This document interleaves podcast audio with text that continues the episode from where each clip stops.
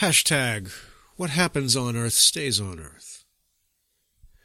If a star booked a week's vacation on Earth, seven days, six nights, space fare not included, and racked up millions of light years on her miles account, why would she take the form of a human?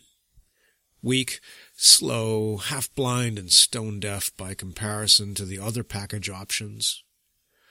The marketing department of Celestial Leisure and Recreation, LLC, would be better to offer her something beneath the ocean, perhaps a blue whale to dive beneath the sea, something completely foreign to her experience, to be embraced on all sides, held and caressed by the water as she ribboned through the private dark, or gluttonously passed through clouds of plankton, mouth wide, swallow and rush.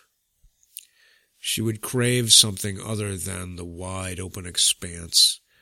Not to see her sisters would be such a treat.